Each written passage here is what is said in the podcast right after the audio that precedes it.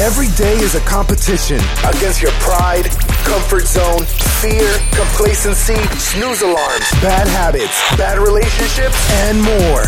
This podcast is for the ambitious, willing to compete every day, to make an impact in their career, health, relationships, and life. Each week, Compete Everyday founder Jake Thompson interviews leaders in business, fitness, psychology, and sports to explore what championship performers can teach us about making winning changes in life.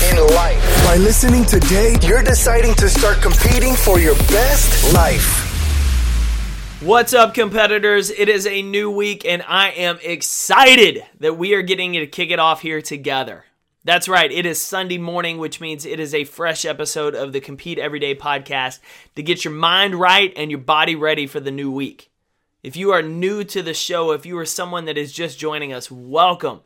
I'm excited to have you in as part of the community. So if you're not connected to the bigger Compete community, I want to challenge you to get on Facebook, search Compete Everyday Community. You'll find us, join in, tell us that you heard about it on the podcast, and get connected with other people that are on a mission to get better every single day. My name is Jake Thompson. I am the Chief Encouragement Officer here at Compete Everyday. I'm your host here on the podcast. And every week here on the show, you'll find new episodes twice a week around this idea of competing every day. What does that mean? What does that look like? And more importantly, how can we get better at it? Our competition is not with other people. It's with ourselves. It's with our bad habits, those bad relationships we have, those doubts, fears, the things that self-sabotage us, the self-limiting beliefs that we allow ourselves to continue to hang on to. That's what we're competing against every single day. That's what we're up against. So how can we win it? That's what we dive into every week on the show, because I believe you have the opportunity in this lifetime to achieve the goals you've set. I believe that you are here for a purpose, and you can achieve that purpose. You can hit those goals. You can live your best life, live up to that potential you were created with. But it's not going to come down to one big thing. It's not some lucky break that you're going to catch. It's not, just happenstance if you're going to achieve it or not. It's the result of the choices you make every morning. The waking up, choosing to compete. Choosing, do I do this that moves me one step closer to my goal, or do I do this that doesn't? Because every decision, every action, everything we do every single day is either moving us closer toward our best life, closer toward our true potential, or away from it. There's no middle ground. There's no standing still. You're moving closer or you're moving further away. So my goal is to not only motivate you to keep moving forward, keep making the right choices, keep having the right mindset every morning, that no matter what circumstances life is throwing at you, you can't help that. But what you can always help is how you respond to it, the attitude you have, and then the actions you take. Even in the midst of failure, even when it feels like the world is caving in on you, your attitude, your choices, and your response is 100% up to you. So what are you going to do with it? Your attitude, your actions, and your choices are up to you. What are you going to do with it? And I hope today is the day that you learn what it means to start competing every day. About waking up, putting your feet on the ground, and making the absolute choice that you are going to compete to be better today than you were yesterday. In some way, shape, or form, 1% better. And that you're going to move closer into becoming that person who is capable of achieving the goals you've set, that is capable of stepping into your true potential. It sounds like fluff. It sounds like all out there woo-woo sometimes, but it's actual fact that the smallest choices we make every day are the ones that compound over time and give us the results, the big wins, the big victories, the successes we crave. Small choices, small actions every day adding up over time. And so I hope out of today's episode, you get more information. You get a challenge to your mindset that picks you up and starts moving you forward, that you know what? Sunday morning, I'm going to make the right choice to move one step closer to my goal. Monday morning, I'm going to make the choice to take the actions to move me one step closer to that career or that role or that company that I want to be at. I'm going to choose to compete. Because a lot of times in life, we feel we're entitled to certain rewards. We're entitled to certain goals because of who we are, Perhaps it's where we grew up. Perhaps because we were good at one thing, we're entitled that we should be better at something else. There's no reason that person should be ahead of me. That person should be winning and I shouldn't. I'm more entitled to it. I hate to break it to you, but that's bullshit. If you haven't checked out the Compete Everyday blog, I write articles on there about every week around the topics that I go out and speak to companies on. Grit, leadership, growth mindset, gratitude, and most importantly, greatness. And on the blog this past week, you'll find an article that says, "Kids are not entitled to championships." It's probably our most popular article of the year so far. And what inspired it was a quote by UConn head coach Gino Auriemma. He's the women's head basketball coach. He's one of the best basketball coaches in the history of the sport. And what Gino was saying is that not all kids are entitled to championships. Not all kids deserve to win a championship because not all kids prepare for it. Not every kid is willing to work every single day to get ready for that moment. Most kids just want to show up and expect it to be given to them. Like the kid that enrolls at UConn expects to win a title because if you look at UConn's women's basketball history, they've won tons of titles. But just because you show up on campus and you put the jersey on doesn't necessarily guarantee you're going to win the championship, nor does it entitle you to it. You have to earn it. You have to go out and work for it. And this seems to be an issue that we talk a lot about in youth sports.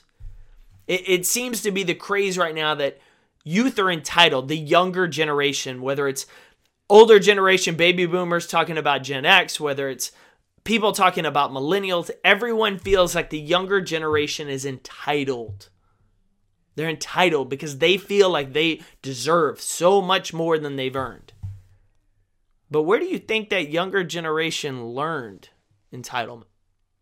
Where do you think they started picking up the habits and the mindset and the ideas that everything should just be given to them, that they shouldn't have to work for it, put forth the effort, or earn it? It's probably from the people that were teaching them, raising them. And so instead of pointing the finger at the next generation and saying they're the reason we have this problem, they're the entitled ones, perhaps we should be looking in the mirror. I mean, think about it.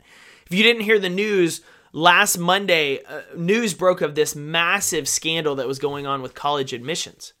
Parents, rich, wealthy parents, believe that their kids deserve to go to certain universities like Stanford, UT, USC, and more.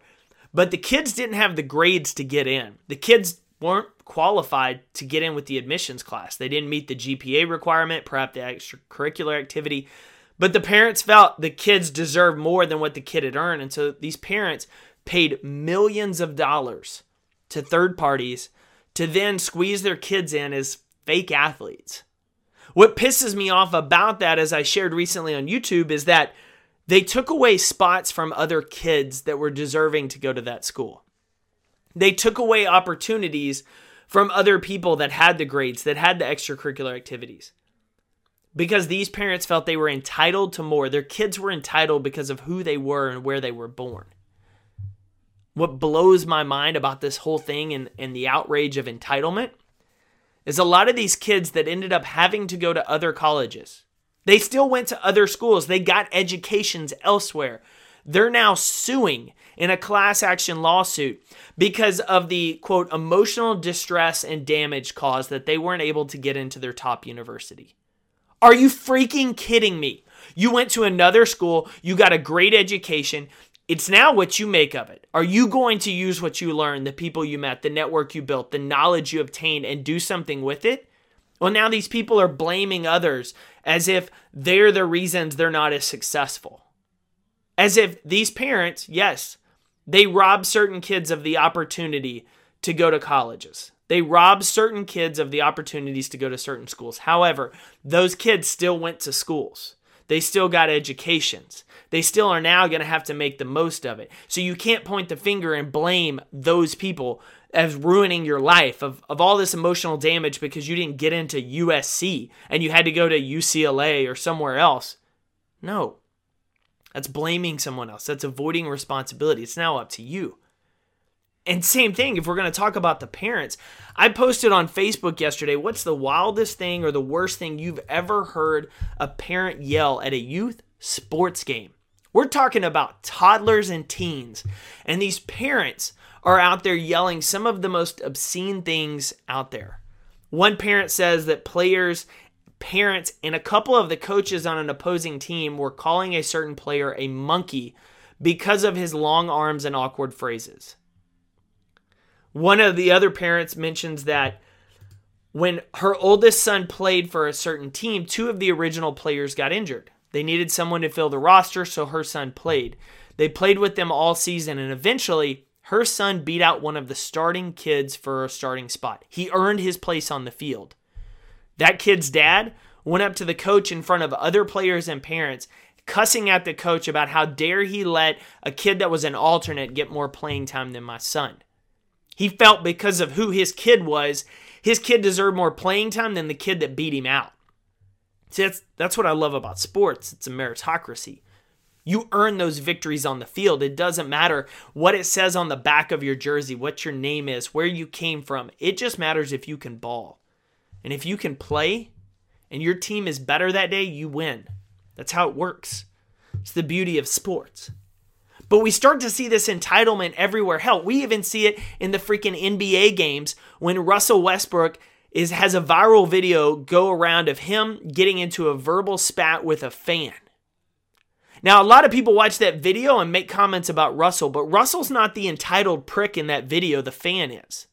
The guy that feels because he sits first or second row at that court, he has the right to yell racial things, homophobic things, offensive things at a player who's playing a freaking game, and it's his job. Is somebody going to that guy's work and yelling at him, cussing at him, screaming offensive slurs at him? No.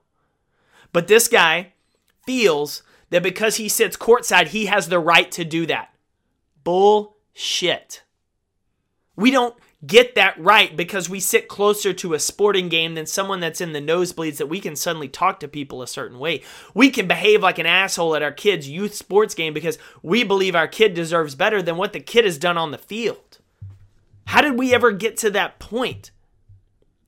You see, we want our kids to win.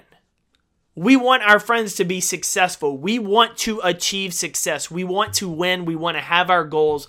We want to get to where we're trying to go. But we've got to work for it. It's like if you're trying to lose weight, you may feel you deserve to be at a certain weight. You may feel because of who you are, who you know that, man, I deserve to be at X weight or my clothes need to fit this way. But unless you're willing to go into the gym and work for it, unless you're willing to make the right choices with what you're eating, you don't deserve that. You have to earn that. You have to put in the work for it.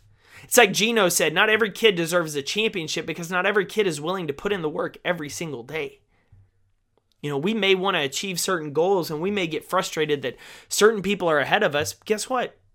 Maybe those people busted their ass every day for it. And we're just now getting to where we're consistently putting forth the effort. Maybe that person had a head start or lucky advantage that we didn't. So what? What are you going to do about it? As I shared earlier, you control your attitude, your actions, and your choices. You can't control what head start someone else has. So why are you constantly looking at them and comparing yourself to them? What you need to be doing is looking at your own situation, looking at your own choices, your own actions, and saying, what am I doing today to get better? We want our kids to win championships, but what I think we need more than that is we need our kids, our friends, our family to know about the importance of hard work, of consistency and grit. We need them to know about the importance of effort every single day, of competing. And about being the type of person willing to give 100% effort for your goals. When things get difficult. When it takes longer than you expected it to be to get to that goal. You see, those are the things, that grit, that competitive mindset, that consistency. That's what translates to success anywhere in life.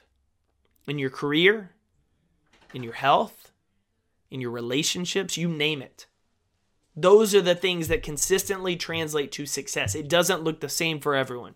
It may take person A longer than it takes person B, but if they're putting forth the effort, they get there. It's not the people who want to do big things that we admire. It's the people who are doing big things that we admire. The ones that take action, that go out and earn their success.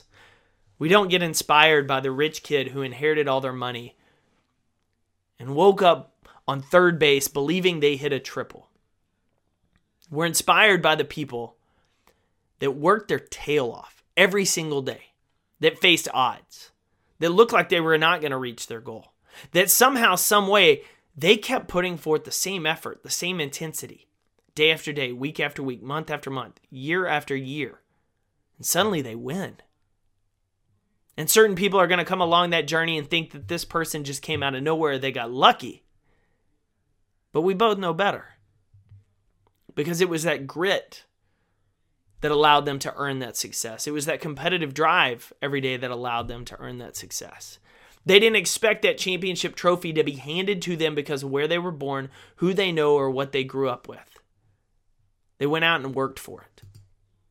And so today, this week, I hope you're encouraged by the fact that there's still time to work for it.